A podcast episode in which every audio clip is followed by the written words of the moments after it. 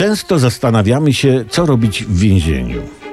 Część z nas przeczekuje wyrok, inni łykają łyżki i druty, niektórzy uciekają, jeszcze inni robią co innego.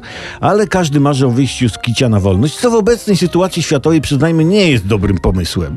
No więzienie jest darmowa opieka lekarska, wyżywienie lepsze niż w szpitalu, codziennie spacer. Jak ktoś ma ochotę, to może uszyć sobie parę worków. Na krótko przed końcem wyroku może wziąć udział w procesji na Boże Ciało, niosąc figurę. W Rumunii więźniowie to mają dopiero dobrze. Tam obowiązuje przepis jeszcze z lat 60., który mówi, że jeśli skazany w trakcie odbywania wyroku napisze książkę naukową, to karę skraca się o 30 dni.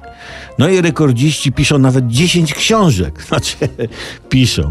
Pewnie adwokaci więźniów zlecają napisanie pracy naukowej za dobry pieniądz wykształconym kolesiom na wolności.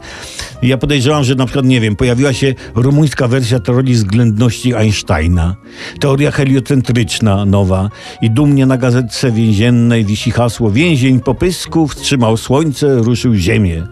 Jedynie szef więzienia ma wątpliwości. Jak to jest po pysku? Powiedzcie mi, że jedna praca wasza naukowa jest o astronomii, druga o życiu płciowym patyczaków, jeszcze inna story literatury, a tu ta o bogactwach naturalnych Mozambiku. Na to po pysku. Cóż, panie komendancie, kwestia naukowego rozmachu. Niedługo publikacji będzie tyle, że na liście najlepszych uczelni świata rumuńskie więzienia wyprzedzą najbardziej prestiżowe uniwersytety.